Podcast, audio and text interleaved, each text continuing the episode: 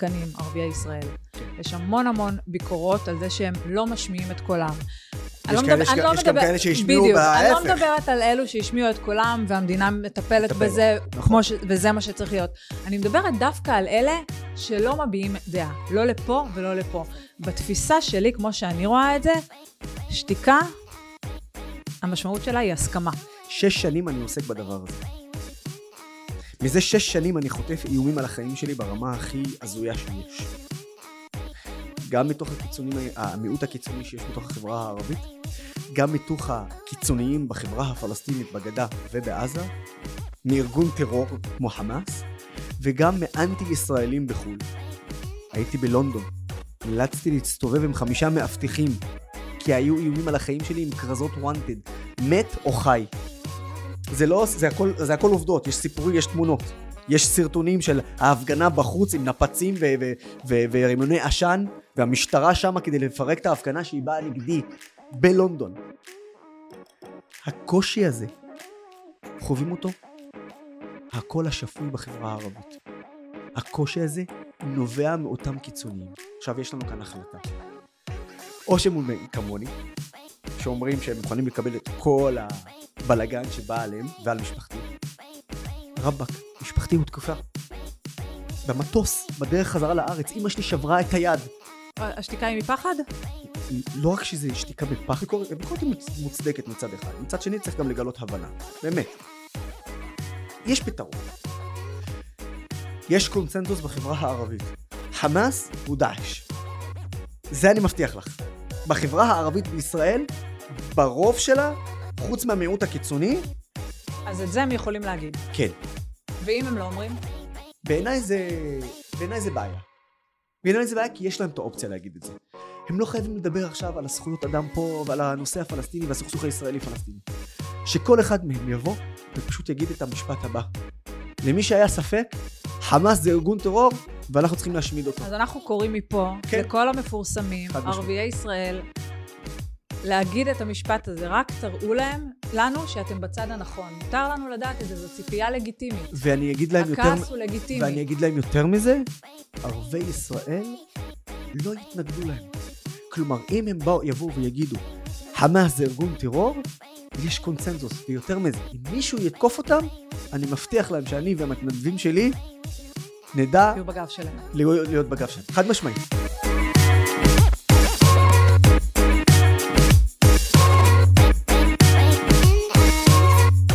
יוסף חדד, קודם כל תודה רבה שפינית מהלו"ז הבאמת המטורף שלך כדי לבוא לפה ולדבר איתי.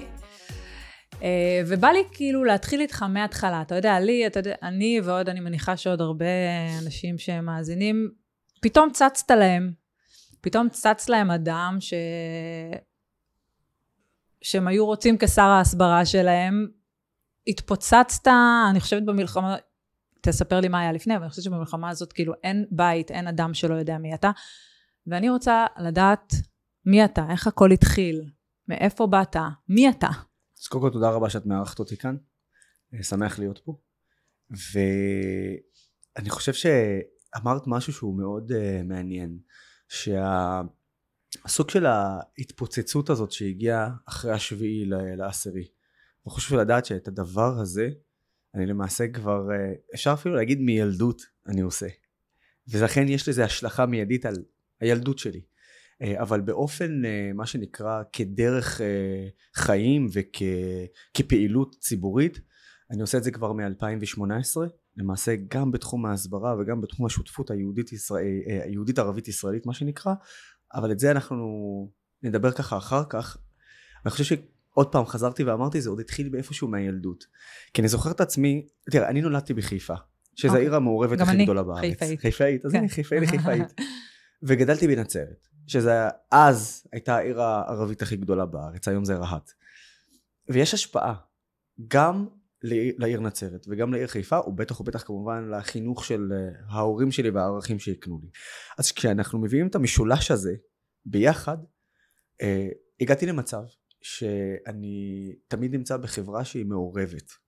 כלומר, היו איתי חברים יהודים, נוצרים, מוסלמים ודרוזים. ואחת הסיבות היא בגלל האהבה שלי לכדורגל. אז תמיד היינו, הייתי מסיים בית ספר, מגיע הביתה, אימא שלי לא הייתה משחררת אותי, אם לא הייתי עושה את כל שיעורי הבית, היה חשוב מאוד כל נושא הלימודים והחינוך, ממש. Mm-hmm. מה שנקרא, אה, הייתה, הייתה שם כדי לדאוג טוב טוב שאני לא, לא אסטה, כי ידעה שאני אוהב כדורגל. ואני אומר לך, הייתי יכול אה, לשחק 3-4 שעות ביום רק כדורגל. וכיוון שהמשפחה שלי היא משפחה מורחבת, על איזה גיל אנחנו מדברים? אנחנו מדברים על גיל ה-10, 11, 12, 13, 14. שיחקת בקבוצה מסודרת? אז, אז, אז, אז, אז, אז החברים שלי והמשפחה שלי, המורחבת, כולם נשארו בחיפה. אז תמיד הייתי מוצא את עצמי לוקח קו 331 מנצרת ל, אה, לחיפה, ופשוט אה, מגיע לשכונת קריית אליעזר. עכשיו שם היה האצטדיון המיתולוגי נכון. של אה, מכבי חיפה, הפועל נכון. חיפה, אתה יודע, עכשיו כבר אין שם כלום. אבל המגרש השכונתי, איפה ששיחקנו כדורגל, עד היום זה קיים. עד היום. ושם היינו משחקים יהודים וערבים. עכשיו בגילאים האלה נראה לך שבאמת אכפת לנו אם זה יהודי, אם זה ערבי? תקפיצי כדור באוויר, בוא נשחק כדורגל, בוא נהנה. ומה שקרה זה שלא הסתכלנו על עצמנו כאחד שזה יהודי, זה ערבי, זה נוצרי, זה מוסלמי, זה דרוזי. לא הרגשת את זה לא, אז? לא, לא, לא, לא נתנו. אנחנו, ידעתי שזה קיים. זה, אני בוא, לא נאיבי. ויותר מזה אני אגיד לך, תמיד הפוליטיקה והאקטואליה החדשותית, הכל תמיד זה עניין אותי. אני זוכר שאין יום שלא הייתי הולך וקונה איזה ידיעות אחרונות או מעריב או לא יודע מה. אתם זוכרת את העיתון שהיה פעם פיזית, היום, כן. היום זה קיים, אבל רובנו באינטרנט. כן. אז אני זוכר שהייתי הולך ומשלם את הארבעה שקלים כדי לקנות עיתון וכדי להיות מחובר למה שקורה. אז תמיד ידעתי מה קורה כאן, אבל אני מדבר ספציפית על החבורה הזאת, שלא נתן, לא אכפת לנו. התייחסנו קודם כל אחד לשני כבני אדם. וכיוון שהתייחסנו אחד לשני כבני אדם, התייחסנו אחד לשני גם כאנשים שאנחנו בשוויוניות, שוויון מלא. וכיוון שהתייחסנו בצורה הזאת, אני הרגשתי הכי ישראלי. כל החבר'ה שלנו ככה הרגישו. ו... ומפה גם התחילה גם כל הנושא ההסברה. מצאתי את עצמי מגיע לנצרת, חוזר לנצרת, ואני אומר לאנשים שלא ממש מעורבים בתוך החברה הישראלית כולה, והם מה שנקרא בתוך ה... הקונכייה הזאת שנקראת נצרת, כן. ולא יוצאים משם. מצאתי את עצמי מסביר ואני אומר חבר'ה זה לא בדיוק מה שאנחנו שומעים כל הזמן. יש לי לא מעט חברים יהודים והם מדהימים ויש לי לא מעט חברים מוסלמים ונוצרים ודרוזים וכולנו ו- ו- ומשם זה התחיל. כל, ה- כל הדרייב זאת הזה. אומרת, בגיל מה, 14, כן, 15, אפילו אתה לפני. מגיע... אפילו לפני. וואלה. אפילו לפני, אני מצאתי את עצמי פשוט אה, יושב עם חברים שלי בנצרת, ואני אומר להם, תקשיבו, מה שאתם אומרים, אוקיי, מבין שזה החוויה שלכם, בואו תקשיבו גם לחוויה שלי. וככה זה התקדם אפילו לשלבים היותר אה, מאוחרים כש... בגיל העשרה, כשהחלטתי להתנדב לצבא. אני רואה את החברים היהודים שלי, ואני רואה את החברים הדרוזים, מקבלים את הצו גיוס, ואני לא. עכשיו, אני מבין את זה, הערבים הנוצרים והמוסלמים לא חייבים להתגייס. אבל שאלתי את השאלה הזאת, למה לא בעצם? הרי בסוף זה צה"ל, זה צבא הגנה לישראל. זה לא צבא הגנה ליהודים. וכשצה"ל מגן על מדינת ישראל, הוא מגן על כל מדינת ישראל, על כל אזרחי מדינת ישראל. ולצערנו הרב אנחנו גם רואים את זה, שכשארגוני טרור כמו חמאס, חזבאללה וכל מי שתחת המעטפת הזאת של איראן, אנחנו מבינים שכשהם תוקפים הם תוקפים כל אזרח ישראלי. הם לא בוחלים. מה, ראינו את הטבח. נכון. גם ראינו את הסיפורי גבורה של הערבים הישראלים שהצילו נכון. יהודים בטבח הזה. אז כאילו, הכל, כולנו ביחד. אז זה רק מאמת את מה שחשבתי עליו כבר בגיל 18, ולכן זה גם מתפוצץ עכשיו. כי כל מה שדיברתי עליו כבר מגיל 18, ובטח ובטח בשש שנים האחרונות, זה מגיע לעכשיו. וכיוון שאני עוסק בזה, מה את חושבת שאחרי השיקום שלי? הרי נפצעתי מאוד קשה במלחמה. ואת יודעת, אחת השאלות שאני, שנשאלתי המון פעמים, אומרים לי, הנה, היהודים משתמשים בך כחייל, וזורקים אותך כי אתה ערבי. זה, זה, זה שאלות שקיבלתי, זה, זה, זה הערות שקיבלתי אפילו באוניברסיטאות כמו הרווארד ו-MIT. את מבינה? זה, זה מה ומה אתה עונה על זה? אז אמרתי, אז, אז אני אומר להם, תגידו, אני, אני עומד כאן מולכם, ואני מסביר לכם שכשנפצעתי, אם זה לפי הטענה שלכם, אז הכי קל, הייתי בלבנון. אז היהודים היו אמורים לזרוק אותי. יאללה, הנה, הערבי הלך. החיילים היהודים סיכנו את החיים שלהם, תוך כדי מטח של RPG וכדורים, כדי להציל אותי. הם צריכים להבין שאם לא הייתי מפונה במהירות, ה... שפ... במהירות שפינו אותי, אני לא הייתי חי. אז לפי הטענה שלהם, הכי קל, בואו לא נסכן עוד חיילים. בואו לא נסכן יהודים כדי להציל את הערבי. אם זה, אם זה על בסיס הטענה כן. שלהם. ויותר מזה, אני ממשיך ואומר להם, שלא רק שפינו אותי מהר, לא רק שפינו אותי תחת אש וסיכנו את החיים שלהם, חבריי היהודים, בבית החולים, יהודים וערבים טיפלו בי. וזה מסר גם של שותפות, זה לא רק מסר של על, על איך היהודים, אלא גם איך יהודים וערבים ביחד מצילים חיים של חיילים יהודים וחיילים ערבים. והם לא מבינים את זה. וה, והמקום הכי טוב להראות את השותפות זה בתי החולים בישראל. הכי, הכי, המקום הכי מטורף. כך זה המשיך, המשיך בזה שמדינת ישראל לא עזבה אותי. והשתקמתי ואני משתקם ועד עכשיו אני שייך למשרד הביטחון, אה, לאגף השיקום. בוא נדבר רגע, אתה נפצעת במלחמת לבנון השנייה. רק נכון. שאנשים כאילו... נכון. מה, מה עשית בצבא? התנדבת לצבא? אתה יכול לדבר על איזה תפקיד? כן, מה עשית? כן. Mhm. אה, הייתי, מה זה, דרשתי להיות לוחם בגולני. אני זוכר שהגעתי ללשכת הגיוס וצחקו עליי. אמרו לי, חביבי, אתה, זה לא מכולת פה, אתה תקבל מה שאנחנו ניתן לך. אני זוכר שעניתי לקצין גיוס, אמרתי לו, זה קטע שאני לא צריך להתגייס ולא חייב להתגייס. אני רוצה רק גולני. אם יש לי גולני, אני מתגייס. אם אין, אני אטוס לדרום אמריקה, אה, לאיזשהו טיול. כן. קיבלתי גולני. מפתיע. קיבלתי גולני. יפה. ואני זוכר בחיים לא אשכח את זה, גם עשיתי טרום טרום טירונות.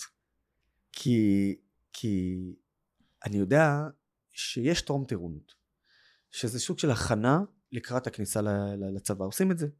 אני עשיתי טרום טרום טירונות כי אין לנו את, ה- את, ה- את הארסנל כלים שכבר החיילים היהודים והדרוזים קיבלו לפני הגיוס לצבא. לדוגמה. אין, אני לא יודע כלום. זאת אומרת, אני לא יודע על התהליך שאמור להיות, לא יודע מה מצפה לי, אף אחד לא... גם לטרום טירונות צריך להגיע מוכן, ולכן עשו לנו טרום טרום טירונות. והתחלתי לספר על זה כי לאורך כל הטרום טרום טירונות, אמרתי, אבל אני גולני. אני גולני, כי אני רואה ששמו אותי במחלקה מעורבת ועם אה, זה. אמרתי, אבל אני גולני. כל כך רציתי גולני, זה... זה, זה... היית בין הבודדים בסביבה שלך, של כן. המשפחה, החברים שהתגייס? היית חוזר אה, שבתות הביתה על מדים והיית חריג בנוף? מאוד, כן, 2003. ואיזה זה לא תגובות עכשיו. היית מקבל? זה מתחלק. היו גם כאלה שילדים ש... שהם בגילאי גם 11, 12, 15, אה, שהיו מסתכלים ורואים פעם ראשונה חייל בנצרת, מדים, נשק, קופטה של גולני, סיכת לוחם. זה לא נוף אה, רגיל, ועוד מדבר בערבית. ב-2003, כן? היו כמה שהתגייסו, אבל יכלת לספור אותם על כמה כן. ידיים, מה שנקרא. אז חלק אה, ממש הסתכלו והתעניינו, והיו חלק שהם יותר בגיל היותר אה, מבוגר, מה שנקרא, שכן, גם ירקו לכיוון שלי. זה קיים. יש קיצוניים בחברה שלנו, אבל צריך להבין שהקיצוניים האלה הם מיעוט, הם לא רוב. הם פשוט משליטים פחד על הרוב עם הקול השפוי. ואיך אתה לא פוחד? איך לא פחדת? שאלה מאוד טובה. קודם כל, להגיד שלא פחדתי, זה יהיה שקר. ויותר מזה אני אגיד לך, מי שלא מפחד, יש לו בעיה. יש פה בעיה שצריך לבדוק אותה. פחד זה לא משהו שהוא שלילי דרך אגב. פחד זה משהו שיכול להניע אותך להיות הרבה יותר אה, דרוך, אה, הרבה יותר, אה, מה שנקרא, עם עיניים פתוחות, אה, לראות מה קורה מסביבך, להיות מוכן לכל דבר. אה, וזה דווקא דבר שיכול להיות טוב. אני אתן לך אה, דוגמה שאפילו מהצבא. אני זוכר באחד המבצעים שיצאנו למבצע בח'אן יונס. זה היה לפני ההתנתקות. בא אליי, אה, בא אליי המפקד שלי, אמר לי אנחנו יוצאים לקראת מבצע מאוד אה, גדול, תכין את החיילים שלך. וכן, בין היתר להכין את הכיתה שאני מפקד עליה, אה, למצב שבו אנחנו צריכים להבין שזה מבצע שלא בטוח שכולנו נחזור ממנו. ולכן באחת השיחות הגעתי לכיתה ואמרתי, שאלה פשוטה, מי פה לא מפחד? חייל אחד הרים את היד, אמר אני לא מפחד, אני מוכן, אכנס לקרוע אותם. אותו חייל נשאר בבסיס. את יודעת למה? למה? כי כשאתה לא מפחד ואתה לא חושש, אתה לא דרוך. כשאתה לא דרוך, אתה לא תסתכל 360 פעם, אה, מעלות אלף פעמים. ואתה לא תשמור יותר טוב על הגב של החבר שלך ועל הגב שלי, כמו שאנחנו אלה שכן חוששים וכן מפחדים. והפחד הזה הוא לא חולשה. אנשים צריכים להבין את זה. זה לא חולשה. להפך, זה דריכות. זה להיות מוכן לכל תרחיש.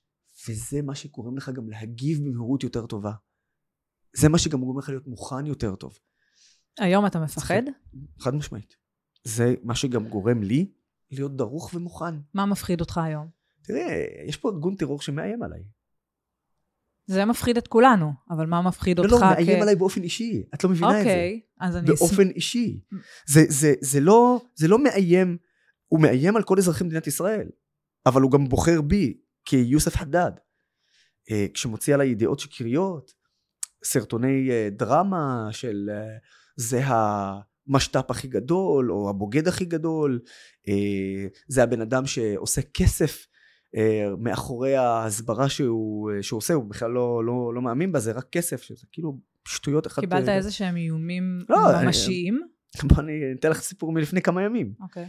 יש את ערוץ הטלגרם הכי גדול שחמאס שולט בו. שנקרא עזה עכשיו, גאזה נאו, כן. עם 1.6 מיליון עוקבים. נכון. לפני מספר הורידו ימים. אותו, נכון? לא, לא, חזר. חזר? חזר. ווא. לפני מספר ימים, העלה פוסט עליי, ידיעה עליי. ובשפה העברית, שזה נדיר שהם עושים את זה. בדרך כלל הם מוצאים אה, בשפה הערבית, וכשהם רוצים בשפה העברית זה רק כדי לשלוח מסר לישראל. אז מה בדרך כלל מוציאים? בשעה שמונה בערב צפו להפתעה, תל אביב. אלה המסרים שחמאס כן. מוציא דרך הערוץ הזה.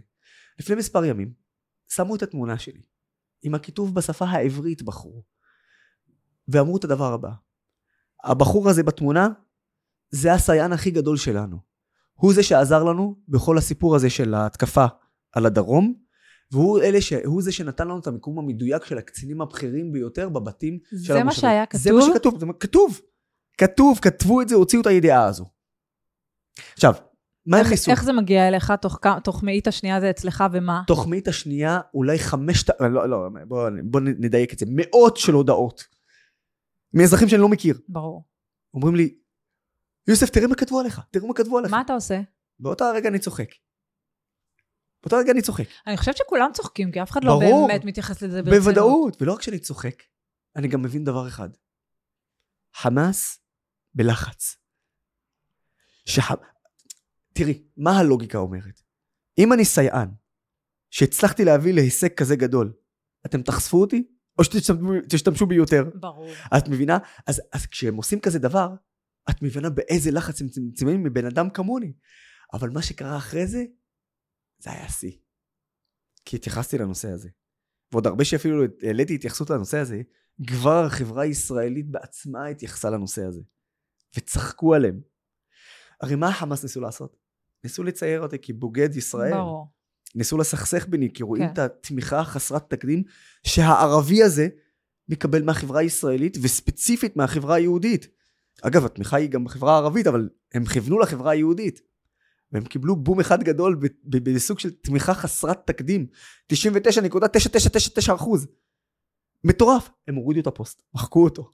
וואלה. בטח, לא הייתה להם ברירה, הם צחקו עליהם. הם השפילו אותם. ואז תוסיפי לזה את התגובה הצינית שלי כלפיהם, שגם הפכה להיות ויראלית, ומה שנקרא, הבינו טוב טוב עם מי יש להם עסק. אבל את מבינה שהם בלחץ מהדמות אתה הזאת. אתה ציפית להפוך להיות דמות כל כך דומיננטית גם עבור החברה היהודית, הישראלית, גם עבור הארגוני טרור? אין לי ציפייה. הלכתי בדרך שלי. אני כבר שש שנים עוסק בזה באופן סיסיבי. פשוט הכל התרכז עכשיו לשלוש השבועות, לשלוש השבועות האחרונות. כי בשבועות האחרונים קרה פה משהו. מדינת ישראל חוותה את האסון הכי גדול שלה מאז הקמת, הקמתה. החברה הישראלית כולה הפכה להיות חלק מזה, יהודים וערבים, דתיים וחילוניים, שמאל וימין, אה, כבר, כל הגבולות האלה טושטשו. נכון. וכשזה קרה, ואנחנו מבינים שעל האסון הכי גדול, זה כבר לא אירוע הסברתי ממוקד ספציפית לפה, ואירוע הסבר... זה כבר אירוע הסברתי של מדינת ישראל כולו. פשוט כל המדינה. ואז הגיע לכאן כל הניסיון שלי, ואת מה שאני עושה. כל מה שעשיתי לפני כן, מה עשית לפני להמשיך. כן? בוא תספר לי בקצרה. מסרטוני הסברה לכל... איך התחלת? זה התחיל מ-2018. לפני אה, חמש, שש שנים. שאני גם שם לב, ואת זה ראיתי כבר הרבה לפני כן. סרטוני הסברה שלא קשורים לעשייה היומיומית שלך, לעבודה היומיומית שלך, או בוא, שזו העבודה היומיומית לא, שלך. אז בוא, בוא, בוא נעשה סדר. אני נפצעתי במלחמת לבנון השנייה, השתקמתי, אחרי השיקום טסתי אה, לחו"ל, גם היה לי עסק בחו"ל, חזרתי. אה, עסק אה, למה? אה, סתם כדי להבין. עגלות. וואלה. כן, כן, כמו כל ישראלי, mm-hmm. אמרתי, ננסה את זה. ו... והיה לי תקופה טובה שם בחוץ, אבל גם אז, שתביני, גם בחו"ל, מצאתי את עצמי מסביר על ישראל. אז מצד אחד יש לי עסק, מצד שני אני פוגש אנשים ואני אומר להם, רגע, אבל תקשיבו, אני ערבי ישראלי, שירתתי בצבא, נפצעתי בלבנון, בוא תקשיבו, כבר אז זה היה, זה בער בי. זה בדמך. בטח. כי זה בא מהבית? מאיפה זה, זה לא, מגיע? ש... זה לא עניין שבא מהבית. קודם כל, הערכים שבאתי מהבית, באתי עם הערכים הכי פשוטים. לכבד כל אחד, זה דבר ראשון. כל בן אדם. בן אדם בהיותו בן אדם. מצד שני, גם לדעת אה, להגיד את האמת. בצורה הכי טובה שיש. זה למה אני מנסה להסביר את זה. אני לא בא ממקום של אה, אני רוצה לעשות דווקא, אלא בא, זה בא ממקום באמת שבא לי להשפיע. ואני רוצה לשנות את הדעה שלך, לא כי אני רוצה לשנות את הדעה אה, כדי להגיד לעצמי יאללה הצלחתי. לא, כי חשוב לי לשנות את הדעה, כי זה אומר שהדעה שלך היא לא נכונה. וזה לא שאני חושב שאני אה, גאון אה, או שהצדק איתי. אני פשוט יודע שהאמת איתי, אני חווה אותה. אני לא, אני לא ממציא אותה. אם הייתי ממציא אותה, גם לא הייתי מצליח. אנשים היו ישר אומרים, האנשים הנורמטיביים, אלה שבאמת רוצים לזה, לא האנטי ישראלים שיש כן. להם אג'נדה מובהקת. וגם שם אני מצליח דרך אגב. תכף אספר לך איך, אבל אני מדבר על, על באמת אנשים שרוצים להקשיב. ואלה אנשים שרוצים להקשיב, וזו הקבוצה הכי חשובה, הם פשוט רוצים לראות את הבן אדם שמדבר מתוך, מבפנים, מהלב, ושזה לא מספיק רק כהרגש, אני צריך גם לגבות את זה עם עובדות. כי עם כל הכבוד, אה, איך אמר בן שפירו? Facts don't care about your feelings. עובדות לא אכפת להם מהרגשות שלך. אבל כשאתה מוסיף רגשות, שזה בא מתוך הלב, ואתה מגבה את הרגשות האלה בעובדות, זה, זה, זה, זה, זה האטום, מה שנקרא. זה הנשק אה, יום הדין. אבל... עכשיו, עכשיו, עכשיו זה התחיל, זה התחיל מזה. התחיל מזה שאני מסתכל, ואני אין לי, אין לי שום דבר, אני בכלל לא קשור להסברה ישראלית, לא שום דבר, אני פשוט עם אנשים ב, ב, ביום יום, ואני רואה שאני משפיע עליהם. אני רואה שהאנשים האלה משנים את הדעה שלהם, ואני גם רואה אותם שמשנים את הדעה ומשפיעים על הסובבים שלהם, על החברים שלהם. וואלה, זה השפיע עליי. זה כשם, שאתה זה שם בעגלות ועושה... בחו"ל. תוך כדי, לא רק, בחיים. גם, כאילו. לא רק, גם בטיולים. Mm-hmm. אני מוצא את עצמי. למה, כמה, טיילתי גם בדרום אמריקה, וטיילתי גם בהודו. מה, אנחנו יודעים איך, איפה, זה לא בתי מלון חמישה כוכבים. אתה יושן בהוסטלים, אתה יושן לא. בזה, ואתה פוגש חברים, ופוגש אנשים מכל העולם. ואני מוצא את עצמי במעגלים אפילו.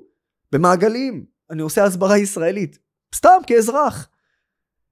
משם זה הכל בער, והכל, והכל מגיע מהמקום שאני פשוט שומע מישהו שאומר משהו, ואני אומר, הלו, הלו, הלו, אתה אומר את זה על הגב שלי? אתה, אתה, אתה, אתה פה מטעה, אתה פה גם משקר, אני לא יודע אם אתה יודע שאתה משקר, אם אתה יודע שזה, שאתה משקר אז יש פה בעיה ויש לך עסק איתי, אבל אם אתה לא יודע שאתה משקר אז בוא תקשיב לי ואחרי זה תחליט מה אתה רוצה. בקבוצה הזו, אחרי שיחה איתי הם משנים את הדעה שלהם. אלה שיודעים שהם משקרים, זה כבר ויכוח הרבה יותר קשוח. למה זה כל כך חשוב לך? כי אני גר פה. אני יודע את האמת. ויש לזה השפעה על האזור. יש לזה השפעה עלינו. יש לזה השפעה על החיים שלי ועל על העתיד שלי ועל העתיד, על העתיד של הילדים שלנו ועל הדור הבא. למה שזה לא ישפיע עליי? למה שזה לא יעניין אותי ולא אכפת לי? אני גר פה, זו המדינה שלי. איך נשנה אותה ואיך נשפר אותה אם אנחנו כאזרחים לא ניקח את זה גם עלינו? אנחנו רואים שסליחה המנהיגים שלנו לא בדיוק עושים את העבודה. אז זה מגיע מהמקום הזה שהאכפתיות. שאלו אותי, האם זה אישי? כן, זה אישי. ועוד איך זה אישי. כי כשאני רואה אותם מביאים בעיות שהן לא קיימות על המדינה שלנו, אז איך נפתור את הבעיות? את יודעת מה, מה אומרים? 50% מפתרון הבעיה היא לדעת מהי הבעיה. Mm-hmm. וברגע שאתה יודע מה הבעיה, ה-50% כבר יגיעו, כי אנחנו אומרים מדינת ישראל היא מדינת אפרטהייד. זה הכי עליי, זה הכי אישי. למי שלא יודע מה זה אפרטהייד, זה משטר שמבוסס על הפרדה. גזעית. אז בדרום אפריקה, שמשם זה צמח, אז היה על הפרדה בין לבנים לשחורים. כשהלבנים שולטים שליטה אבסולוטית על השחורים, עם הפרדה מלאה. מה זה אומר הפרדה מלאה? ברמה של תרבות מופרדת, אה, אה, בית משפט מופרד, בריאות מופרד, תחבורה ציבורית, את רוצה לעלות לאוטובוס, יש לך, יש לך מה שנקרא אה, אה, תור לשחורים ותור ללבנים. מקומות לשחורים, מקומות ללבנים. ואני אומר לעצמי, רגע, בא ארגון זכויות אדם גדול בשם אמנסטי אינטרנשיונל. יש לו השפעה חסרת תקדים על האו"ם, על הפרלמנט האירופי, על הברית, השפעה חסרת תקדים. והוא בא ואומר עליי, עליי כ- כאזרח ערבי במדינת ישראל, שאני, אני, אני, ועוד שני מיליון ערבים ישראלים חיים תחת משטר אפרטהייד. זה יש לזה השפעה מטורפת עליי ועל מדינת ישראל, וזה שקר מוחלט. יש פה בעיות. יש פה גזענות. יש פה אפליה. חווית גזענות? ברור, ברור, אבל לפני, לפני שאני אספר לך גם על, ה, על החוויה הזו. חייב לה, להשלים את, Mm-hmm. את המסר הזה כי הוא חשוב. קודם כל, הגזענות היא לא רק בין יהודים וערבים. נכון. למה חסר גזענות בין יהודים ליהודים ובין ערבים לערבים? לא. וגם עוד דבר, לצערנו בכל מדינה בעולם יש גזענות, אבל יש איזושהי אובססיה מסוימת כלפי מדינת ישראל. ואני אומר, הדרך לפתור את הגזענות ואת האפליה היא לא במה שעכשיו מראים ועושים, אלא ביחד, במקום של שותפות בין יהודים וערבים, ויש לנו את האופציה הזאת. רק מפחדים לעשות את זה בגלל הקיצוניים, והקיצוניים עם הקול הזה המאיים והמפחיד שאני חווה אותו כבר שש שנים באופן מטורף, יש להם אג'נדה אחת ברורה, להשתיק אותנו. כי רק הקיום שלנו, רק הקיום שלי ושל האנשים עם הקולות כמו שלי, הוא למעשה ההוכחה שהאג'נדה שלהם היא שקרית. שלא כל היהודים גזענים ולא כל הערבים מחבלים. אנחנו מוכיחים את זה רק בעצם הקיום שלנו. עכשיו תוסיפי את כל הדבר הזה, ואני מגיע למצב שאנשים משקרים ואומרים שאני חי תחת אפרטהייד, אבל אני קם בבוקר ואני רוצה לנסוע בתחבורה ציבורית, אין לי קווים נפרדים. הנהג שלי יכול להיות ערבי והנהג שלי יכול להיות יהודי. אני יכול לשבת איפה שבא לי באוטובוס. ואגב, תכף הסיפור על הגזענות באוטובוס שחוויתי ואני אגיד לך מאיפה זה תפס אותי ואיך, ואיך, ואיך טיפלתי בזה. אבל אה, אה, ממשיכים לדבר על נושא האפרטהייד, ש, שזה השקר הכי גדול על ישראל, אבל תסתכלי על בתי החולים. כי בבתי החולים בדרום אפריקה יש לך לשחורים ויש לך לבנים, פה יהודי יכול להציל ערבי וערבי יכול להציל יהודי. משפחות יהודיות וערביות נמצאות באותו חדר. עכשיו אני לא מכליל. יש לך את הגזענים ואת האנטישמים שלא ירצו להיות בתוך חדר ואנחנו יודעים שהם גם בקרב מנהיגים כאלה ואחרים. אבל עובדתית אם תלכי מסורוקה עד לזיו ואיזה בית חולים שאת רוצה. מה שאני אומר לך כרגע תראי. עכשיו גם בזמן המלחמה תראי חיילים שהם ערבים ודרוזים ונוצרים ומוסלמים ויהודים מטופלים על ידי מי? אחיות ואחים ערבים וער... ברור. וער... את מבינה? כן. ולכן כשאומרים את השקר הזה אני לא יכול לקבל אותו זה אישי אז אני רוצה לחשוף את האמת. ואם לשאלתך לגבי הנושא של אה, גזענות. גזענות למשל מהמם. קודם כל ברור שחוויתי את זה. ברור שחוויתי את זה. אבל גם מהמקום שחוויתי אותו, אני אומר לעצמי, איך אני יכול להתמודד עם זה? ואיך אני יכול גם לשנות את הדעה? אני רוצה לתת לך שני סיפורים. אוקיי. לפני כמה שנים הגעתי לדבר בפני מכינה קדם צבאית. איך שנכנסתי למכינה מגיע אליי תלמיד, כיפה על הראש, מסתכל ככה עליי, אומר לי, הבנתי שאתה מגיע אלינו, עשיתי עליך גוגל. וגיליתי שאתה ערבי. אז לפני שאתה בא לדבר איתנו, חשוב, חשוב, חשוב לי שתדע מה, מה אני חושב עליך. אמר לי, מבחינתי, כל ערבי מחבל. ואז הוסיף לי את המשפט הידוע והמוכר, ערבי טוב ערבי. זה ערבי מת. מהמם. יכלתי בקלות להיות מתוסכל, להתעצבן, לצעוק בחזרה, אולי להיות ציני ולהגיב בצורה כזו או אחרת. החלטתי לעשות משהו אחר. שאלתי אותו שאלה פשוטה. אמרתי לו, תגיד לי, כמה חברים ערבים יש לך? מה לדעתך התשובה שלו הייתה? שיש לו הרבה. אפס? אין לו אפילו חבר אחד. הוא לא מכיר אף, אף ערבי שבסביבה הקרובה שלו? אין לו חבר אחד. אמרתי לו, שב תקשיב להרצאה שלי. בהרצאה שלי אני חושף נתונים, עובדות, סיפורים על יהודים וערבים. אולי גם נדבר על זה פה. על השותפות האמיתית. על uh, מיכאל בן זיקרי למשל, זה היה, אומנם זה סיפורים שקרו אחר כך, אבל היום אני גם חושף את זה על מיכאל בן זיקרי. ועל uh, על, uh, על, זאת אומרת על יהודים שהצילו ערבים, ועל ערבים שהצילו יהודים, ועל מאהר אברהים, שגם עליו אני רוצה שנדבר, על האח המדהים, גיבור ישראל, שבתקופת הקורונה עשה מעשה מטורף. נדבר על זה. סיפורים כאלו אני חושף ואני מדבר עליהם. ומביא גם נתונים על ערבים ישראלים שמשרתים בצבא ובמשטרה, ועל הערבים הישראלים שההתנדבות שלהם לשירות הלאומי גדלה באופן דרסטי. לפני עשר שנים היה כ-200 ערבים ישראלים שהתנדבו לשירות הלאומי כל שנה. היום בין 5,000 ל-6,000 ערבים ישראלים כל שנה מתנדבים לשירות הלאומי במשטרה, במכבי האש, בפרמדיקים, זאת אומרת, את מבינה את זה? כשאתה מביא עובדות כאלה לבחור שאומר לך רגע לפני... כל, ה- כל ערבי הוא מחבל, כן. כל ערבי הוא מחבל. אתה על הפנים שלו. מצליח, אבל אתה מצליח לשנות את דעתו? מה היה בסוף ההרצאה הזאת? תקשיבי עד הסוף. נו. תקשיבי עד הסוף, זה מטורף, יש סוף טוב. זה מטורף. סוף ההרצאה, הבחור הזה ניגש אליי. ואמר לי, אני חייב לך התנצלות. 99% מהדברים שאמרת, לא הכרתי. עכשיו תעצרי, זה לא סוף הסיפור. שים אותו שנייה בצד. שנייה אחת. הגעתי לדבר בפני תיכוניסטים בנצרת. איך שנכנסתי, אפרופו גזענות גם הפוכה, מה שנקרא. איך שנכנסתי לכיתה, שני תלמידים ניגשים אליי, אחד מהם אומר לי בערבית, וואלכ יוסף, אנטה אכבר חיין. שזה אומר בערבית, יוסף, אתה הבוגד הכי גדול. וואו. אתה לא אוהב את העם שלך? אתה אוהב את היהודים יותר מהערבים? ואתה פשוט בוגד. על אותו עיקרון. יכלתי להיות הכי קשוח והכי עצבני. שאלתי שאלה דומה. מזהה כבר? יש לך חברים יהודים? ומה הייתה התשובה שלו? אפס. תודה רבה. שב, תקשיב להרצאה שלי. גם בהרצאה כאן הראיתי לא מעט דברים, אבל יש סרטון ספציפי אחד שראיתי אותו. והסרטון הזה דובר על, יהוד, על בחור יהודי עם נשק M16 שמגיע לאיזשהו פארק ומגרש משפחה ערבית ואומר להם תעופו מכאן, אין לכם זכות להיות פה. המשפחה הערבית מוציאה תעודת זהות ישראלית ואומרת אנחנו ישראלים אתה לא יכול לגרש אותנו מכאן. הבחור היהודי אומר להם אתם לא ישראלים אתם ערבים עופו מפה. הסרטון הזה התפרסם בכל מקום הפך להיות ויראלי בכל, בכל הארץ. האנשים שהכי שנאו אותי ישר שלחו לי את הסרטון הזה ואמרו לי הנה היהודים שאתה מגן עליהם תראה איך הם. אמרתי וואלה כבר אז היו לי כמה עשרות אלפי עוקבים לא ברמה של עכשיו אבל כבר אז פרסמתי את הסרטון עם גינוי מוחלט.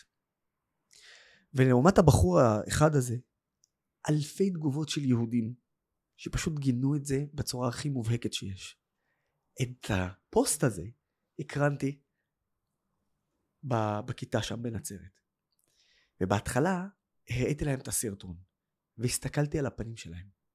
ראיתי את הכאב, את ההשפלה, את התחושה של המצוקה כשאומרים סרטון כזה שמישהו אומרת אני ישראלית הוא אומר לא את ערבייה או אתם ערבים אז צאו מפה אני רואה את התחושה הזאת ואז אני מתחיל לגולל למטה לתגובות והם אומרים שמות דוד דנה אבי שמגנים. לא מוסטפא ומחמד mm-hmm. ופיטר וזה לא שמות של יהודים הם גינוי מוחלט ואני מסתכל על הפנים שלהם הכל התחלף.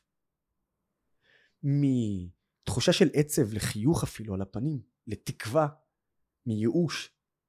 ואני שם לב לתהליך הזה, ואני ממשיך, ואני בכוונה מקריא, ואני אומר את השמות, שידעו שאני מדבר על יהודים, ומקריא את ההודעות, ואני רואה שזה משפיע. ואז אני סוגר את זה בגזענות קיימת, ולצערנו היא קיימת בכל מקום. אבל אל תיתנו למיעוט הזה לגרום לכם להכליל את כל השאר. ואז אני גם אומר להם, זה גם מה שאני אומר ליהודים. כי זה נכון לשני הצדדים. חד משמעית. אותו בחור ניגש אליי, ואז אני אמרתי לו, יש לי עמותה, עמותה ערבית ישראלית, שהם ביחד ערבים זה לזה. כל המטרה שלנו היא לגשר על פערים בין יהודים וערבים ולקרב את החברה שלנו, החברה הערבית אל החברה הישראלית. להיות חלק. יש לנו פרויקטים, יהודים וערבים ביחד. תבוא, תקשיב, תאהב את זה, יש, הצלחנו. לא תאהב, צא, דבר עליי מה שאתה רוצה. אז עכשיו אני מגיע לסיפור, לסוף הסיפור. עד היום הוא איתך בעמותה. הבחור שקרא לי מחבל. מנכ"ל העמותה. הבחור שקרא לי מחבל, והבחור שקרא לי בוגד, היום שניהם חברים טובים ושניהם מתנדבים אצלי בעמותה. מדהים. מדהים. רגע, אבל זה, יש פה איזה עוד הבנה. הרי לבחור הזה לא היה חבר ערבי לפני זה, ולבחור הזה לא היה חבר יהודי לפני זה. וזה לא רק שעכשיו יש להם אחד את השני. אני ראיתי את זה במו עיניי, באחד האירועים של העמותה, שאחד מהם בא לשני, אח שלי בוא אני רוצה להכיר לך חבר שלי. בוא בוא אתה חייב להכיר אותו. המעגל שלהם גדל. וצריך לפה לשים נקודה מאוד חשובה. אני לא רוצה לערבב בין התרבות והמסורת שלי לשלך. אני רוצה שתשמרי על התרבות שלך, ואני רוצה שתשמרי על המסורת שלך, ואני רוצה לשמור על התרבות שלי, ואני רוצה לשמור על המסורת שלי. אבל אני רוצה להכיר את התרבות שלך. ואני רוצה להכיר את המסורת שלך. ואני רוצה שתכירי ות, ות, ותלמדי על התרבות והמסורת שלי. כי תרבות, או בהכרה הזו, זו הדרך לגשר על פערים. אגב, איזה עוד כלי? שפה. שפה מגשרת על פערים. ואני רוצה שכל ערבי במדינת ישראל ידע את השפה העברית, וכל יהודי במדינת ישראל ידע את השפה הערבית. משלוש סיבות מרכזיות לגבי השפה הערבית. כי קודם כל, וזה לא לאו דווקא לפי הסדר. קודם כל, האויבים שלנו לא מדברים שוודית. כן. זה דבר ראשון. ובטח ובטח בתקופה הזאת, תארי לעצמך, אם כמה שיותר יהודים היו מדברים ערבית, אז היו יכולים אפילו לעשות הסברה יותר טובה, אזרחית יותר טובה, וזה לא היה נופל רק על הכתפיים של הערבים הישראלים. הדבר השני, הסכמי אברהם. הם פתחו הזדמנות מטורפת. אה, דווקא שם בבחריין וגם באמירויות, יש לנו הזדמנות גם למה שנקרא עם לעם, לדבר שם, לעשות מיזמים מטורפים, ואני רואה שכבר עושים את זה. רק שבמקום לדבר באנגלית יכולנו לדבר בערבית, וזה יכול להיות אחרת לגמרי. וכמובן הסיבה המרכזית, 20% מתושבי מדינת ישראל מדברים בשפה הערבית כשפת אם. הנה אני אומר את זה לכל מי שחושש. מדינת ישראל היא מדינה יהודית ודמוקרטית וכך היא צריכה להישאר. זה שתלמדו ערבית לא יערער במאום על כך שמדינת ישראל היא מדינה יהודית. נהפוך הוא. זה יחזק את זה. ומישהו יש לו ספק, אז הוא לא בטוח ביהדות שלו. וזה מסר שאני חייב להעביר. תלמדו ערבית, תלמדו עברית, ליהודים ולערבים, כי זה עוד כלי שאפשר לגשר על פערים. חשוב מאוד. מאוד. בוא נחזור רגע, אני, הכל נורא מעניין, אבל אני רוצה שנייה שנחזור, היינו בעגלות, שם mm-hmm. התחלת בהסברה, אני פשוט רוצה נורא להבין איך כאילו, איך זה נהיה זה, איך זה נהיה, היום זה מה שאתה עושה, נכון? נכון, אז, אז, אז כל הסיפור הזה, זאת אומרת, כל החיים שלי, מוביל אותי לשנת 2018. כן. Uh, בשנת 2018, אני מחליט להקים את עמותת ביחד ערבים זה לזה. משום שבדיוק בתקופה הזו הרגשתי שגם אני בשל ומוכן אה, מבחינה, מבחינת האישיות, מבחינת גם מה שמצפה לי, להיות מספיק חזק נפשית ופיזית. כי עובדתית, כל מה שקרה בשש שנים האחרונות הביא אותי למצב הזה שהיום, בשלוש השבועות הכי קשים בחיים שלי, כי זה לא רק משהו שהוא גם לאומי, טראומה לאומית. אני עוסק בזה, אני רואה את כל הזוועות. אני חלק מזה, אני חלק בלתי נפרד מכל הדבר הזה. לקחתי את זה גם על עצמי, ולכן זה מרגיש גם הכי אישי. אם לא היה לי חוסן מנטלי, ואם לא היה לי את כל החוזקות שמגיל צעיר ועד עד, עד ל-2018, שהרגשתי שאני מוכן, הייתי קורס. והיו רגעים שגם נשברתי, גם מול הטלוויזיה. כי אני, אני זוכר באחת השיחות שלי עם עודד בן עמי, כששאל אותי על, על משהו שראיתי, נשברתי. וזה היה אחרי שבועיים וחצי שלא נשברתי, למרות שראיתי כל כך הרבה דברים שאני לא מאחל לאף אחד. ואני אומר לך שיש דברים שאנשים עוד לא ראו ברשתות החברתיות. אז כל זה הביא אותי לגיל שמונה, ל-2018. שם הרגשתי שאני מוכן פיזית ונפשית. צברתי את הניסיון שרציתי לצבור. גם בסקטור הפרטי וגם באישיות ובנושא חברתי מה שנקרא. ושם החלטתי להקים את, את עמותת ביחד ערבים זה לזה. כי הבנתי וראיתי שאם אנחנו לא נעשה משהו, הקולות של הקיצוניים רק ימשיכו לגדול למרות שהם מיעוט. וזה החשש הכי גדול שלי. שהקיצוניים משני הצדדים הם אלה שישלטו בשיח ובסדר הציבורי. ומשם הכל התחיל. אז זה בהתחלה התחיל ב... ב- ב- בשני אנשים, אני ועוד שני אנשים. אגב, שני האנשים האלה שהם איתי עד היום, הם היו מורשי החתימה. בירוקרטיה בלבד. הייתי צריך אותם. כיום הם ממלאים את אחד התפקידים הכי חשובים בעמותה, בלרכז את כל הפעילות שלנו ולהוציא, מה שנקרא, להוציא את זה לפועל. אבל זה לא רק שני אנשים. היום יש לי מאות של מתנדבים. אלפי חברי עמותה. ועשרות אלפי אנשים שעוברים... ערבים ויהודים. ברור. מי שעומד מאחורי ההסברה הזו, שאת, שאת רואה את הפנים שלי, זה ערבים ישראלים שמנטרים מידע, מביאים עובדות, מוציאים סרטונים על אסמאעיל הנייה ועל uh, יחיא סנוואר, מביאים שקרים של אל-ג'זירה. ערבים ישראלים עומדים מאחורי מה שנקרא המפעל הזה שאתם רואים כיום עם הפרצוף שלי. אבל מאחוריי יש כל כך הרבה אנשים אחרים, שאם אני אצטרך לתת פה את, ה, את התודה רבה, אנחנו לא נס... כל הפודקאסט יהיה רק על התודה רבה. אבל חשוב לי שתדעו, שערבים ישראלים עומדים מאחורי ההסברה המטורפת הזאת, כמובן יהודים, בהחלט, אבל גם ערבים ישראלים. ו, והכל התחיל שם, ולאט לאט בנינו את זה. בנינו את זה ברמה של איך אנחנו גם משפיעים לא רק ברשתות החברתיות, אלא להפוך את הרשתות החברתיות ככלי לעשייה שלנו. וכן, תמיד אני אגיד שלנו. מתי פתחת אינסטגרם? אה, אני חושב שזה גם באזורים האלה.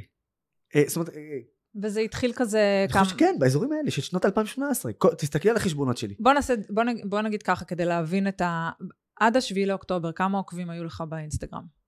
אני חושב שעד השביעי לאוקטובר היו...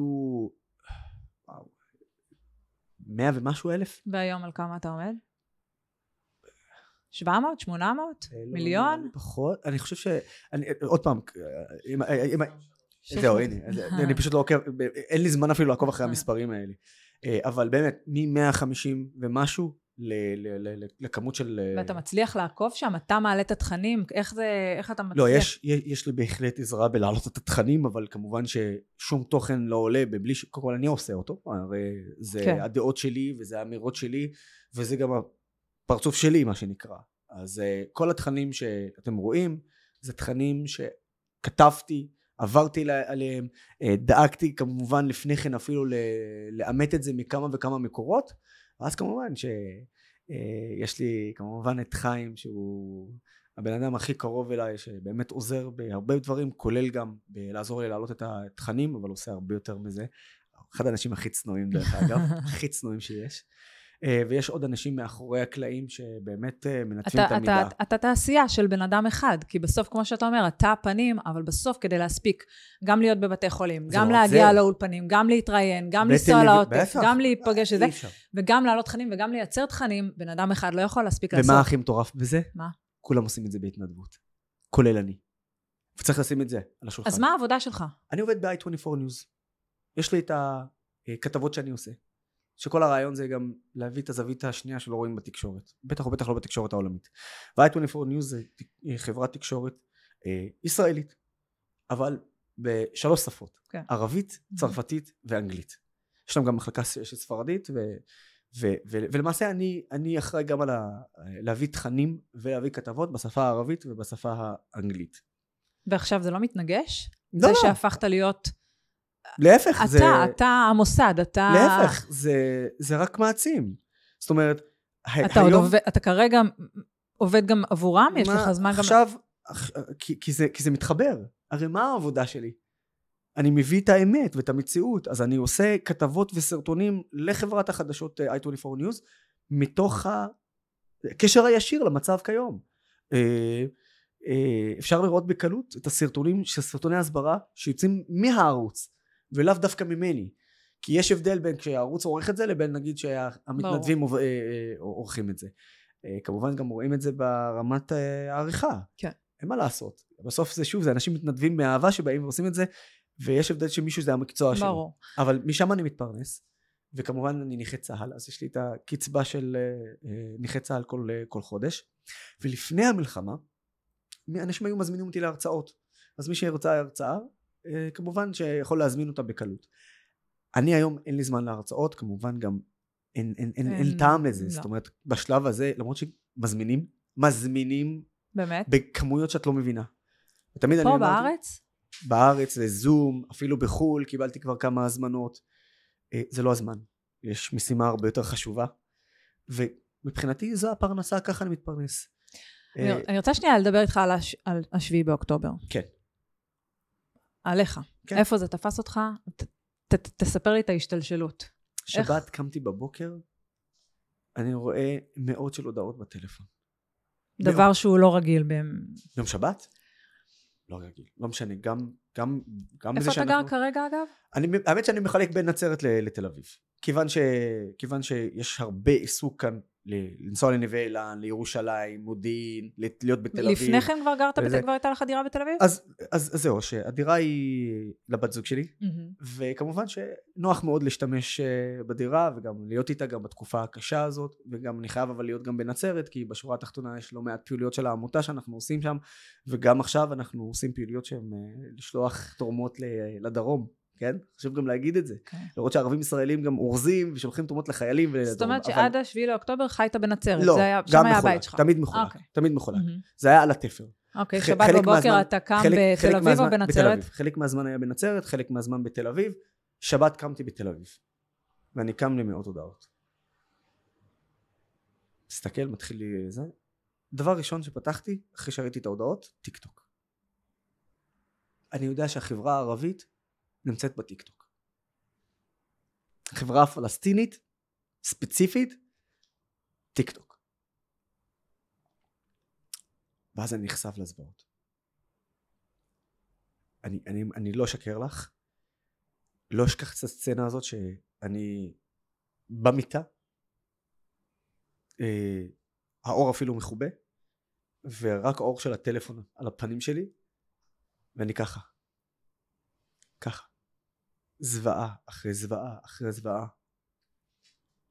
זה במשך שלוש דקות. אחרי שלוש דקות אני עושה cut ונכנס למוד של לוחמה. לוחם. מה זה אומר? מדליקים אור, צחצחים שיניים, מתלבשים, מתחילים לפעול הסברתית. מה הסברתית. הדבר הראשון שאתה עושה? קודם כל, לדבר עם כל המתנדבים שלנו. חלק מהם כבר התחילו לבד, להביא מידע. חמ"ל וירטואלי. הקמנו על המקום חמ"ל וירטואלי. ידעת לקראת מה אתה הולך?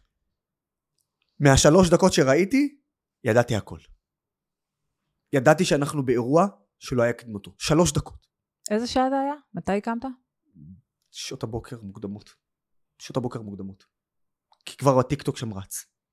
טיקטוק כבר רץ בחברה הערבית. אנחנו הראשונים שראינו את זה. אני אומר לך, אנחנו הראשונים שנחשפנו לזה. אגב, זה למה גם השוק היה הכי גדול, כי אנחנו ראינו הכל. אנחנו הערבים הישראלים. פתאום ראינו הדרום נכבש. אנחנו, אנחנו רואים הדרום נכבש. בן אדם שהיה נגדי, לא סבל אותי. התקשר אליי אחרי כמה שעות. אומר לי, תקשיב, אני, אני חייב להגיד לך משהו. רק, רק, רק משפט, כי הוא יודע שאני מנתק לו. כי בדרך כלל הוא מקלל, הוא מאיים. התחיל, "אה, ח- חייב להגיד לך משהו. אחי, נפל לי האסימון. נפל לי האסימון. אני הבנתי שהחמאס האלה עומדים לכבוש את הדרום, כבשו את הדרום, ככה אומר לי. כבר בתסריט הסתכלתי על, על המרכז ו- ו- וצפונה ואמרתי, מדינת ישראל תהיה כבושה תחת, תחת חמאס וחיזבאללה. אני משקשק, הוא אומר לי.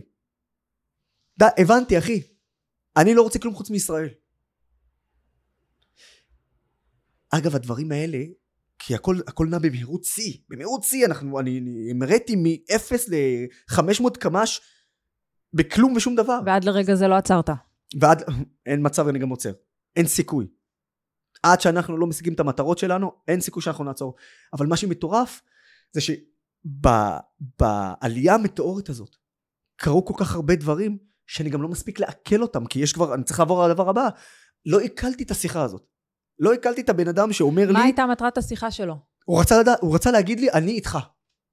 הוא רצה להגיד לי, הבנתי. הוא רצה להתנצל. הוא קלט שכל מה שדיברתי עליו, זה לא היה כדי להסית, או כדי לגרום אה, אה, לגזענות, או לאפליה, או למשהו נגד, נגד מדינת ישראל. זה היה אדם ערבי, אתה מדבר. כן, כן, כן. אוקיי.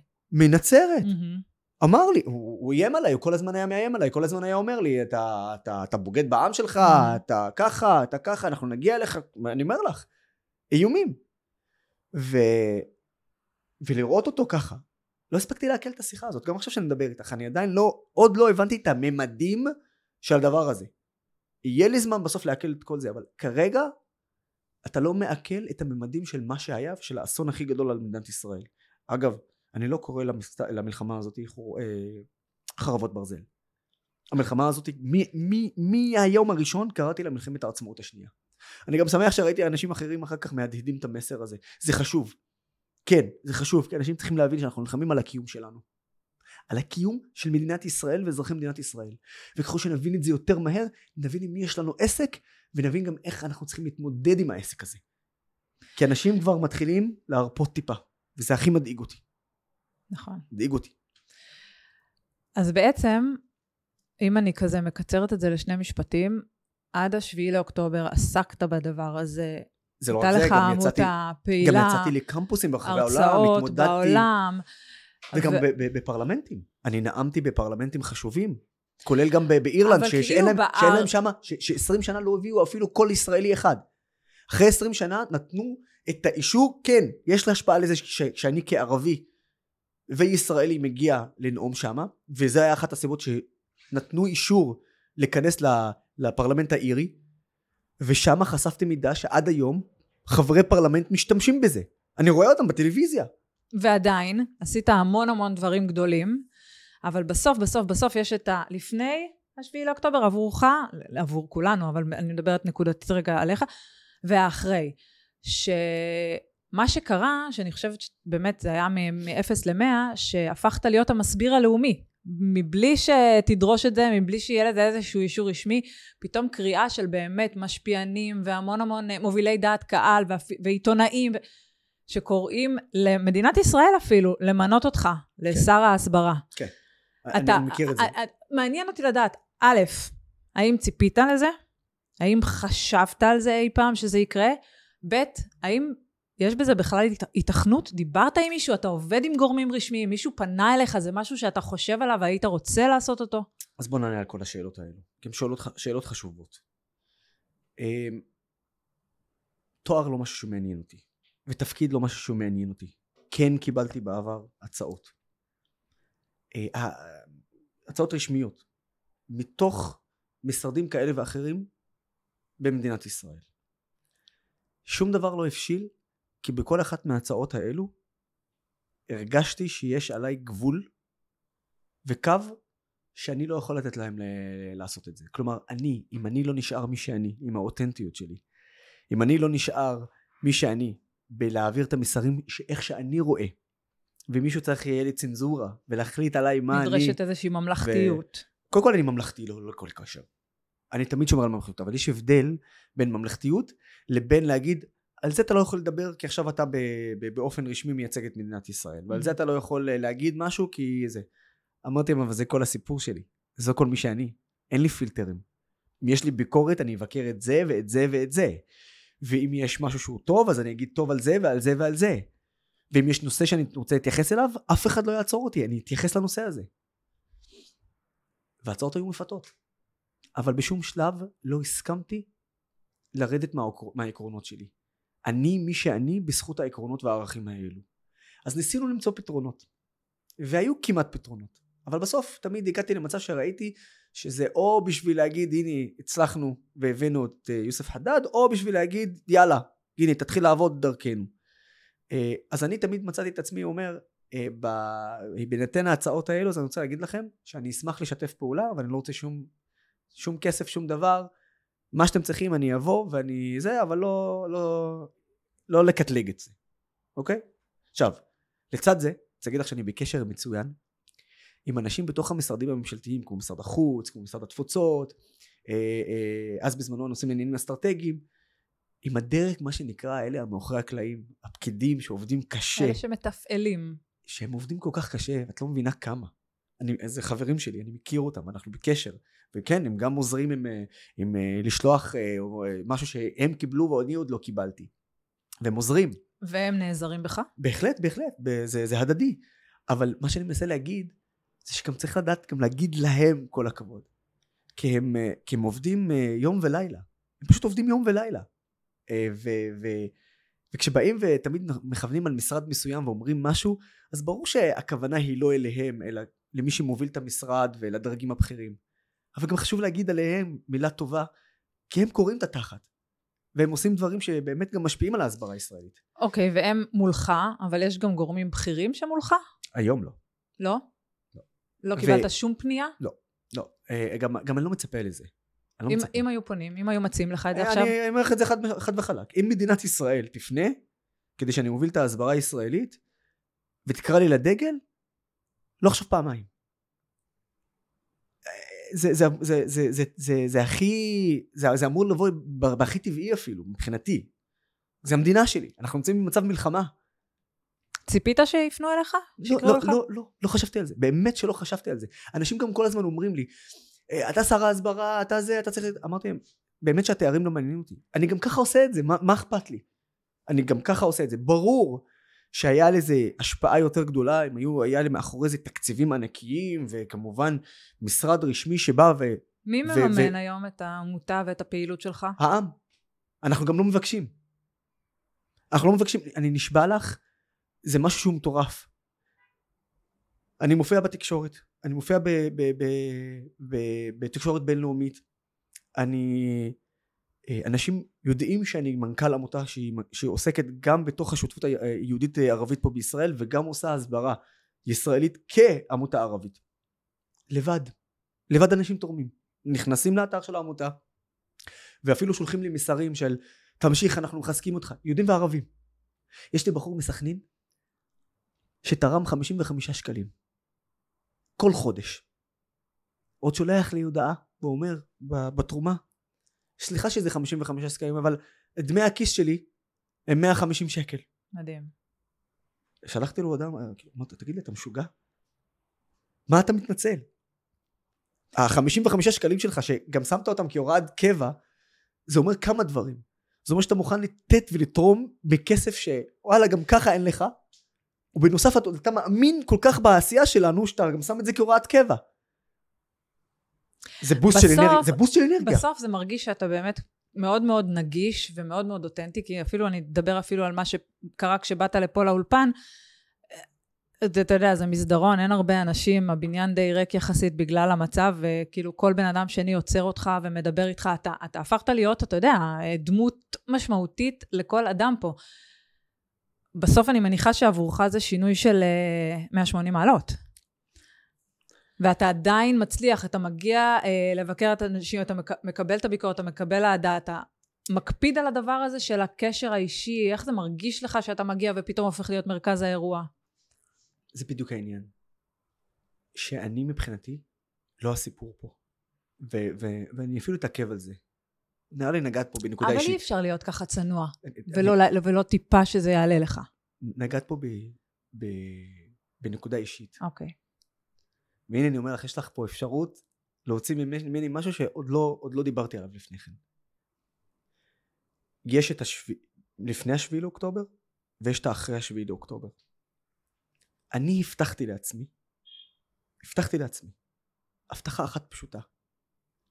אם אני משתנה כבן אדם, עם הערכים שגדלתי עליהם, עם מי שאני ומה שאני, אם אני משתנה ממה שהיה לפני השביעי לאוקטובר, למה שקרה אחרי השביעי לאוקטובר, תסגרי את כל הסיפור הזה, את כל מה שאני עושה, את כל, ה, את כל, את כל מה שבניתי.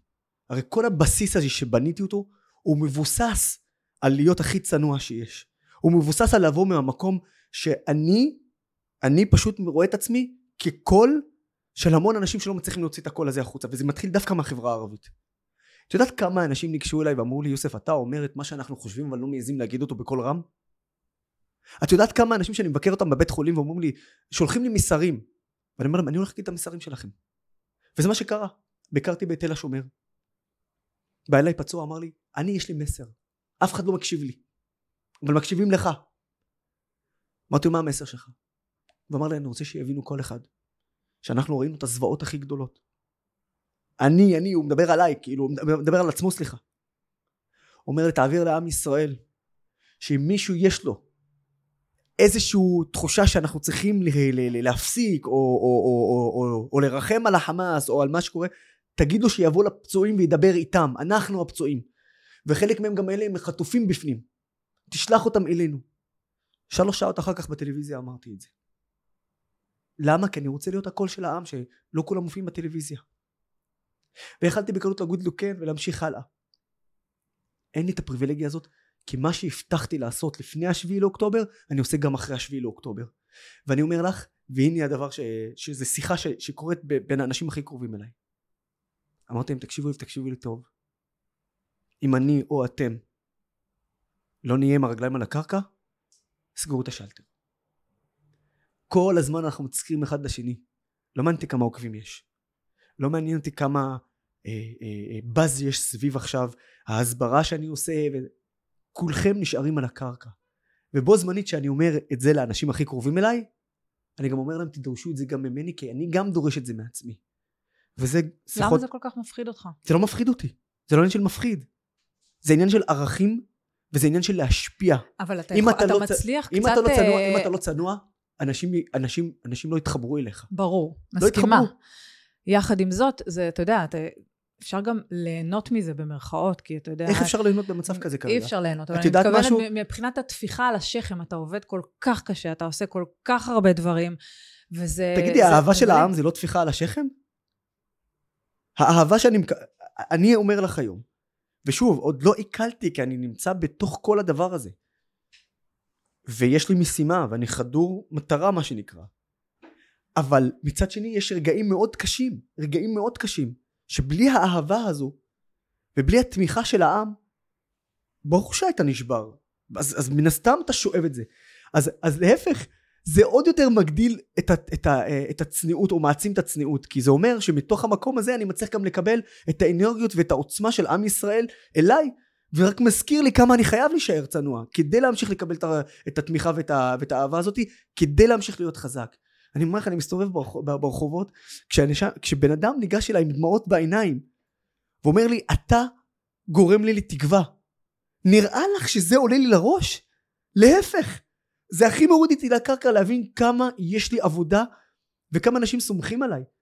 אז אם אני אפקשש עכשיו ואם אני יתחיל לעלות לי לראש אני, אני באמת אומר לך את זה בפנים אני מרגיש תחושה של גועל נפש שזה מה שיהיה לי. ואני לא, לא מוכן לזה. וכל זה חוזר לערכים ולתכונות שההורים שלי נתנו לי. ועד היום אמא שלי מדברת איתי.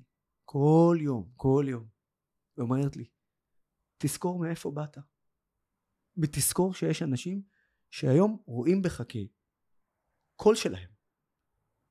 אז אל תטעה אתה חייב עכשיו אני אומר לה כל הזמן אני אומר לה אמא תקשיבי במקומות במצבים כאלה יש פה יהיו פה טעויות. זאת אומרת אני יודעת אבל ככל שאתה שם לב לזה אתה תצמצם את הטעויות האלו. מה זה טעות מבחינתך? טעות מבחינתי זה להגיד משהו ש... ש... שרציתי להגיד אותו בצורה מסוימת והוא יצא בצורה אחרת.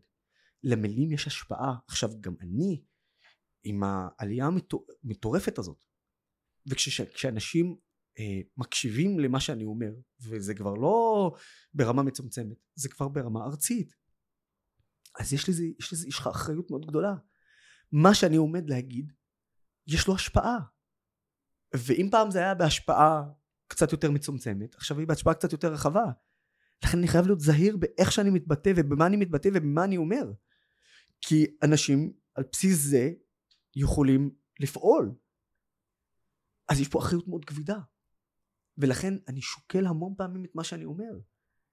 כי יכול להיות שאני אפילו ארצה להגיד משהו או להתכוון למשהו אבל יצא לי משהו אחר וזה פשוט סוג של פיגוע הסברתי. יותר מזה אני אגיד לך. יש לי חברים שלצערי טעו בלהסביר משהו הוציאו ידיעה מוקדם מדי כשלא כל הפרטים הגיעו או לא הסתייגו בצורה כזו או אחרת היו החלטיים וזה פגע בהסברה הישראלית. אני לא יכול להרשות לעצמי. הנה אני אומר לך היה סרטון שפרסמתי שלמזלי הרב אה, הסרטון הוא לא בעל חשיבות גדולה. זאת אומרת אין לו באמת השפעה גדולה בין אם זה נכון או לא אבל הוא היה לא נכון. אכלתי את הלב. אני, אני, אני, הדבר שאני הכי רוצה זה לשדר את האמינות הכי גדולה כי יש לזה השפעה גם בתחום ישראל שאנשים שמבקרים אותי ומבקרים את העשייה הזאת מחכים שאני אפול ויש לזה גם השפעה על איך האנשים שאומרים את יודעת אנשים באים ואומרים לי אה, תקשיב ראיתי את האירוע של הבית חולים הדבר הראשון שרציתי זה להיכנס אליך לראות מה, מה האמת. ככה רואים את זה. הם רואים שהדף הדף, הרשתות החברתיות או, או מה שאני אומר הדעה שלי היא האמת. זאת אומרת מחכים לזה. אה, אם אני אפשל עם האמינות הזאת וזה הדבר שבאמת הכי הכי חשוב לי נכשלתי פה. אכזבתי. כי אנשים מצפים שהתוכן שלי יהיה תוכן, תוכן אמין. וספציפית הסרטון הזה הוא לא היה נכון הוא לא היה נכון. למזלי הוא לא היה בגדר משהו שהוא אה, כן. מה שנקרא לשבור אה, עכשיו את כל האמינות אלא אוקיי משהו שקרה העליתי זה לא big deal. אבל את מבינה? זה טעות שאפשר לסלוח עליה. אבל אסור לי טעויות מאוד גדולות אסור להגיע לשם. אני רוצה שנייה לחזור למשהו שאמרת כן. על זה ש... אמ, אתה משמיע קול עבור הרבה ערבים ישראלים ואין הרבה כמוך שיכולים, שיש להם את הבמה להעביר את המסר, וזה נורא נורא מחבר אותי להמון ביקורות שיש לאחרונה עם uh, המפורסמים, שחקנים ערביי ישראל. כן. יש המון המון ביקורות על זה שהם לא משמיעים את קולם. יש, לא כאלה, מדבר, יש, לא יש מדבר, גם כאלה שהשמיעו בהפך. אני לא מדברת על אלו שהשמיעו את קולם והמדינה מטפלת, מטפלת בזה, נכון. ש, וזה מה שצריך להיות. אני מדברת דווקא על אלה שלא מביעים דעה, לא לפה ולא לפה. בתפיסה שלי, כמו שאני רואה את זה, שתיקה המשמעות שלה היא הסכמה. אז, אז לא. מה אתה חושב על זה? לא.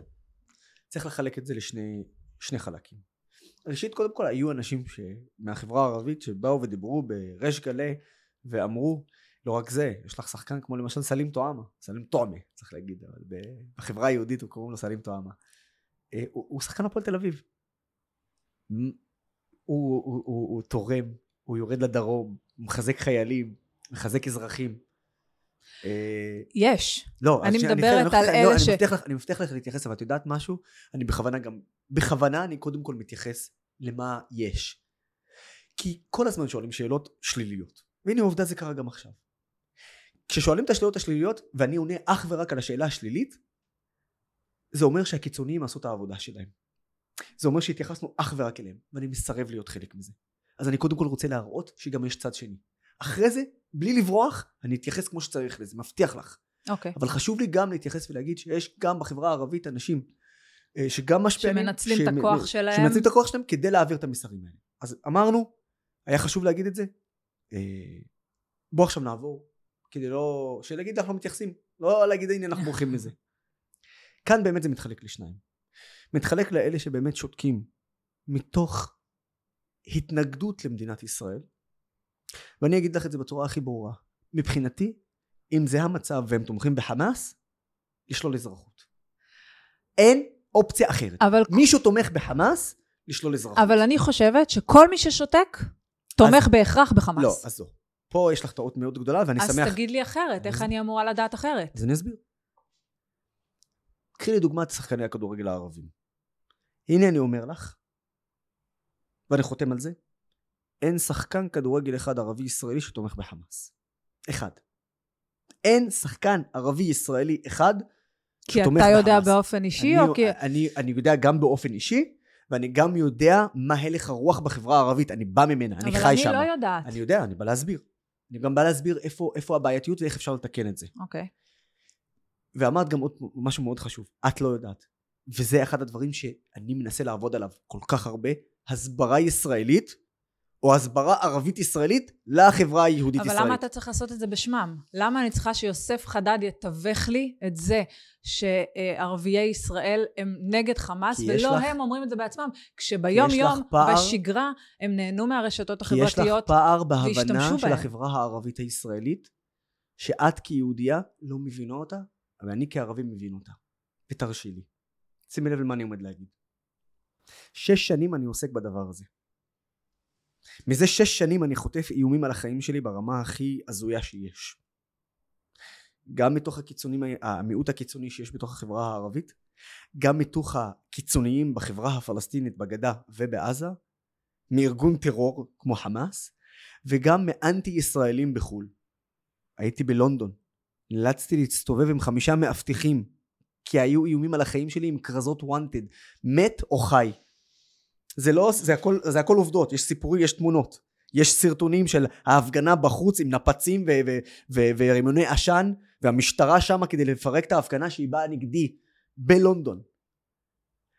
הקושי הזה, חווים אותו הקול השפוי בחברה הערבית.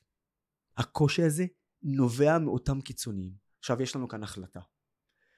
או שהם כמוני, שאומרים שהם מוכנים לקבל את כל הבלגן שבא עליהם ועל משפחתי. רבאק, משפחתי הותקפה. במטוס, בדרך חזרה לארץ, אמא שלי שברה את היד. מה, לא מובן? מי התקיף? מישהו ממזרח ירושלים. במשפחה אחרת שהצטרפה גם הם מפה. אמא שלי שברה את היד, אמא שלי כבר, עד, לה, עד להיום הזה היא בפיזיותרפיה. אמא שלי מעל גיל 60. כל שבר זה לא עכשיו אה, גפס, ש- שבוע שבועיים ויאללה אנחנו צעירים ועוברים הלאה. עד היום היא בפיזיותרפיה. את מבינה את זה? זה לא, זה לא מה שגם היה אחרי השביעי באוקטובר. אחרי השביעי באוקטובר משטרת ישראל עושה עבודה מטורפת. נכון. מה, קיבלתי איום אחד. מהשביעי, מהשביעי לאוקטובר ועד לרגע זה, רק איום אחד. אני אפילו לא ידעתי על זה. המשטרה התקשרה אליי להודיע לי. שמה? שאומרים לי, אנחנו מטפלים באירוע ש... של הסתה נגדך. שתדע לך את זה. איפה זה היה? איפה זה היה בעבר? והכל, הכל, קש... הכל קשור. הכל קשור לשתיקה. אז רגע, בעצם, רגע, רגע, אז אתה ב- בעצם, השתיקה היא מפחד? לא רק שזה שתיקה מפחד, זה מפחד ש... שהוא קונקרטי. את רוצה דוגמה? אחרי הסרטון שלי עם, אה, עם אוניברסיטת תל אביב, שבו אני מתעמת עם סטודנטים ערבים ישראלים, שאשכרה תמכו ב- ב- ב- במחבלים שצה"ל לפני שבוע לפני כן חיסל. לא יכולתי לסבול את זה, אז באתי עם דגל ישראל ואמרתי להם, אתם הכי צבועים שיש, ואם זה מה שאתם רוצים וזה מה שאתם עושים, אוקיי, לכו תלמדו בג'נין. הסרטון הזה התפוצץ בחברה הערבית. מיליוני צפיות. אנחנו שני מיליון ערבים ישראלים, זה התפוצץ. זה התפוצץ. טסתי מיד לאחרי זה, זה, זה קרה לפני כמה וכמה חודשים, ואז מיד אחרי זה טסתי ללונדון. אחותי נכנסת לאיזה מסעדה שמוכרת אה, חומוס אה, טוב, בא אליה... בארץ? בארץ, בטח, Mhm. ב- בנצרת. בא אליה, בא אליה בחור, המנהל שם, והיו גם כמה אנשים, אומר לה, תגידי, את אחותו של אה, יוסף חדד? עכשיו, אחותי לא רואה בעיניים. עכשיו היא חשבה שהוא בא לתקוף. שוב, בגלל הסרטון שהתפרסם על, ה... על מה שקרה ב... בתל אביב, באוניברסיטת תל אביב. אז היא כזה, כן? אז מה היא זה? מה, היא... מה הוא אומר לה? תקשיבי, תקשיבי טוב. תגידי לאח שלך שאנחנו אוהבים אותו, כל אחד פה מאיתנו, וכשהוא חוזר מלונדון, יעני הוא עוקב אחרי העשייה שלי, כשהוא חוזר מלונדון, שיבוא לכאן נפתח לו שולחן. ואז מה הוא מוסיף לה? וזה המשפט שאמור עכשיו להדהד אצלך. תגידו, סליחה שאנחנו לא אומרים את זה בקול רם, אבל את יודעת מה זה, אנחנו חיים עם הקיצוניים האלה. ישמעו אותי עכשיו תומך בו, נגמר הסיפור. חרם על המסעדה שלי, אה, ונדליזם, יכול להיות שגם אפילו יתקפו אותי. והנה זה קרה עכשיו, במסעדת, בחומוס אבו שקר, בחיפה. הוציא פוסט תמיכה. חלק מהמיעוט הקיצוני החליטו לקדם חרם. אז הלכנו לשם, ואנחנו קידמנו ההפך על ההפך. אז אני רוצה במשפט, כי לצערי הרב אנחנו צריכים אה, לסיים, אני רואה לא, גם פה... אני- אני רוצה אני רוצה שתבינו, במשפט שתגיד לי, זאת אומרת להיות יותר סלחן, אני מדברת לא נגיד על- על- סלחני, על שחקנים, מכיל. על שחקנים, על כן, אה, להבין- לונה מנסור, כל מיני, המון טענות על שחקנים מפורסמים שמשתמשים באינסטגרם שלהם. אז אני חושב שיש פתרון לזה, להיות- אבל צריך גם להגיע מהם. בהחלט יש ביקורת, ביקורת היא מוצ- מוצדקת מצד אחד, מצד שני צריך גם לגלות הבנה, באמת. יש פתרון. יש קונצנזוס בחברה הערבית. חמאס הוא דאעש. זה אני מבטיח לך. בחברה הערבית בישראל, ברוב שלה, חוץ מהמיעוט הקיצוני, אז את זה הם יכולים להגיד. כן. ואם הם לא אומרים? בעיניי זה, בעיניי זה בעיה. בעיניי זה בעיה כי יש להם את האופציה להגיד את זה. הם לא חייבים לדבר עכשיו על הזכויות אדם פה ועל הנושא הפלסטיני והסכסוך הישראלי פלסטיני. שכל אחד מהם יבוא ופשוט יגיד את המשפט הבא. למי שהיה ספק, חמאס זה ארגון טרור ואנחנו צריכים להשמיד אותו. אז אנחנו קוראים מפה כן. לכל המפורסמים. ערביי ישראל, להגיד את המשפט הזה, רק תראו להם, לנו, שאתם בצד הנכון. מותר לנו לדעת את זה, זו ציפייה לגיטימית. ואני אגיד להם יותר, הכעס הוא לגיטימי. ואני אגיד להם יותר מזה, ערביי ישראל לא יתנגדו להם. כלומר, אם הם באו, יבואו ויגידו, חמאס זה ארגון טרור, יש קונצנזוס. ויותר מזה, אם מישהו יתקוף אותם, אני מבטיח להם שאני והמתנדבים שלי נדע תהיו בגב שלהם. להיות, להיות בגב שלהם. חד משמעית. תקשיב, אנחנו צריכים לסיים, ויש לי עוד אלף שאלות, אבל אני רוצה לסיים באמת ונעשה חלק לשאלה- לג- אני מוכנה. אה, אני, יש לי, אה, בוא נסיים כזה קצת יותר, בכלי- קודם כל, כמה אחים יש לך? דיברת על אחותך. שתי נכון? אחיות ואח. שתי אחיות, מה, אתה גדול? אני, השני. יש את אחותי ליזה שהיא מורה לבלט, כן. אז אני השני, דמיאנה, ואז אה, בשארה. מה הם עושים, האחים הקטנים? אה, אז אחותי הקטנה יותר היא בתחום החשבונאות, והאח הקטן אה, בצילום ועריכה. וכולם, אחד, אה, כולם כאילו, מה הם חושבים על כל מה שקורה איתך, על כל מה שאתה עושה? בוא, הנה הזדמנות שלי לו- להגיד תודה למשפחה המהממת שלי. היינו ביחד בדובאי, באירוע שקרה שם בתקיפה שלנו. ואני חשבתי שזה אירוע טראומטי לכל דבר, גם האחיינים שלי היו שם. ולראות אותנו מותקפים. אה, שם ראיתי איזה אריה אבא שלי. הוא שמע שאני מקבל מכה, בן 70 ומשהו, כן? קם כמו אריה. מישהו נוגע בבן שלי! ואני... זה אבא שלי. בן 70 נראה כמו בן 20. אריה.